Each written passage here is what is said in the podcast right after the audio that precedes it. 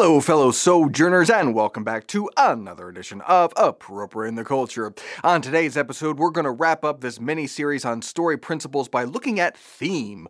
Why exactly do our stories contain meaning? Why do we bother conveying meaning to an audience? What's that say about us, and what are the implications? Those are the cues, and we'll give you A's. I'm Pastor Shannon, and I'll be your Cliffs Notes today as we appropriate some culture.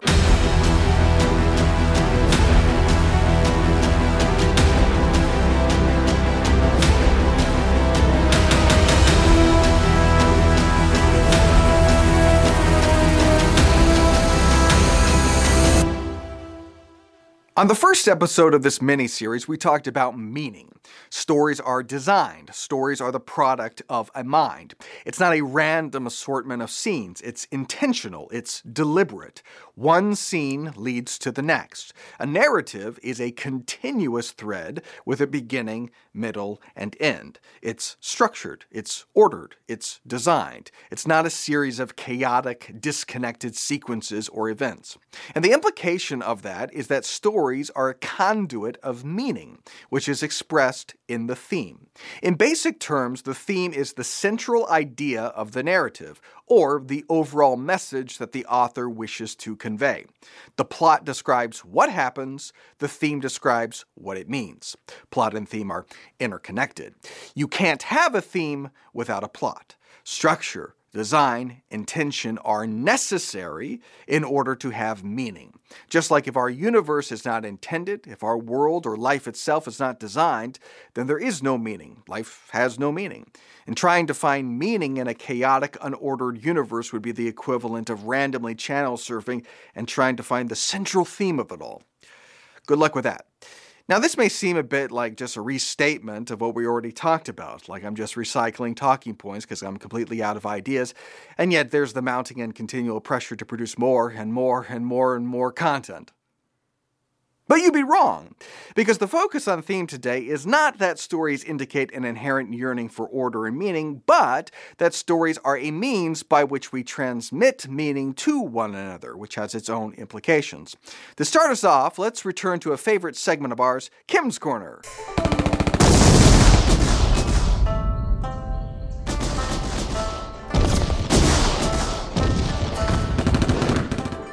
As a murderous tyrant once said, the theme of a literary work is not fully expressed at the beginning, nor is it simply stated once or twice during the narrative. It is developed throughout the course of the work and is fully revealed at the conclusion of the story. In the artistic presentation of the theme, it is important to describe life naturally, gradually, increasing the scope and depth of the depiction in step with the development of the hero's personality and the main storyline.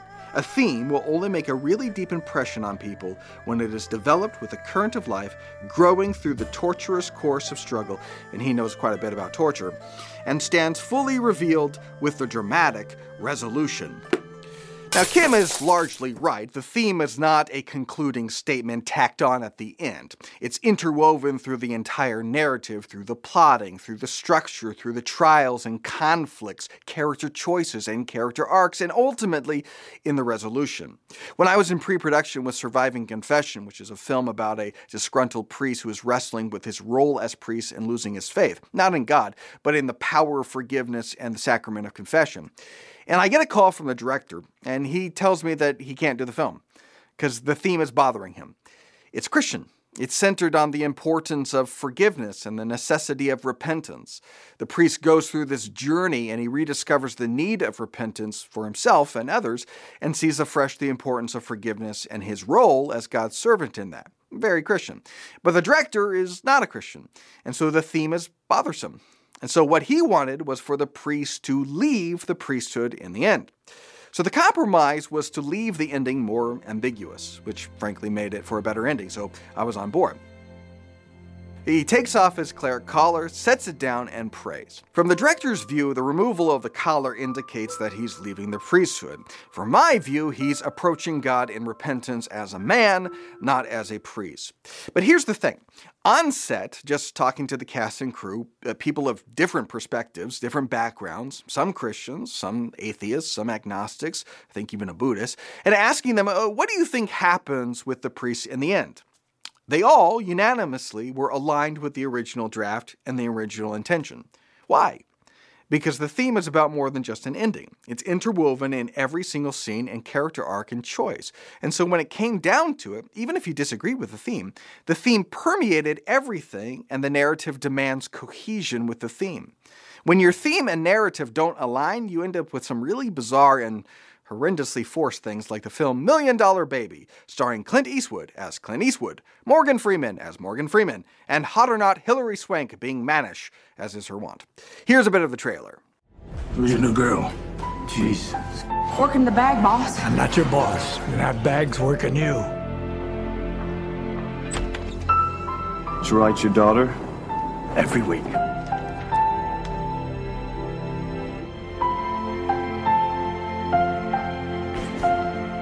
Girl seems to be coming along almost like someone's been helping her. I seen you looking at me. Yeah, out of pity. Don't you say that if it ain't true. If I'm too old for this, then I got nothing. If I take you on, I promise I'll work so hard. you don't question me. And I'm gonna try to forget the fact that you're a girl.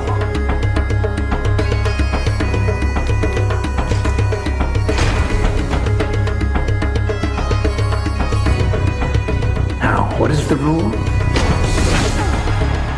Protect myself at all times. Good. Find a man, marry him. People hear about what you're doing and they, they laugh at you. I got nobody but you, Frankie. Well, you've got me. You can see the themes. A failed father, estranged from his daughter, finds redemption in taking this girl under his wings, and a girl with no family and nobody finds acceptance and belonging. That's beautiful. Of course, in the end, she gets paralyzed and Clint Eastwood euthanizes her. You have a girl who starts off saying, If I'm too old for this, I got nothing, right? If I don't have boxing, I don't have anything, right? Then she goes on this whole journey, and then she gets paralyzed and she loses boxing, and she concludes she doesn't have anything. If I don't have this, if I don't have boxing, I got nothing. Sort of undermines the entire journey, doesn't it? I mean, why not just have Clint Eastwood say, You're too old, and then she goes home and eats a bullet? It'd be shorter, but it gets to the same point. Basically, here you have a leftist screenwriter wanting to push euthanasia and betrays the narrative in order to do it. What the author wants to convey is not working in concert with the narrative. Now, that's not to imply that only themes you agree with work. That's not true at all. You know, Kim Jong il gets certain things right about the nature of theme, but the themes he wants to convey are terrible. Just communist, terrible stuff. Or things like his Dark Materials is aggressively anti Christian, and there's no shortage of material that thematically we fundamentally disagree with as Christians. The fact that human beings long for meaning and tell each other stories infused with meaning points us to God, but how we use it can go any which way. Uh, just like the existence of logic and reason points us to God, but we can use our mental faculties to deny God. Or as Scripture says, for since the creation of the world, God's invisible qualities, his eternal power and divine nature, have been clearly seen, being understood from what has been made, so that people are without excuse. For although they knew God, they neither glorified him as God, nor gave thanks to him, but their thinking became futile and their foolish hearts were darkened. The natural world is meant to point people to God, but instead people worship the creation instead of the Creator. So themes can be good, they can be bad, they can be aligned with Christianity, they can be aligned with Tom Brady, they can be deep and profound, they can be simple and elementary. Good triumphs over evil is a basic and common theme. But I think the really interesting thing to see here is that stories are a series of events and moments with conflict and resolution and character choices that all together are meaningful. And why? Why do we expect that? If God doesn't exist, then our universe isn't designed, our world isn't intended, and neither are our lives. And so the choices that we make don't matter, and the conflict and trials of life that we overcome don't mean anything. Apart from God, stories in their nature are pointing us to something that doesn't exist. To design, to structure, to order, to events that mean something, to choices that matter. A theme requires that. But furthermore, the presence of a theme says something else about us. We may not agree with the central idea of a book or movie, we may not be persuaded, but themes do persuade. Stories, because they're thematic, because they contain meaning, can change hearts and shape minds. We know this. It's kind of the entire premise of this programming. But that says something about us.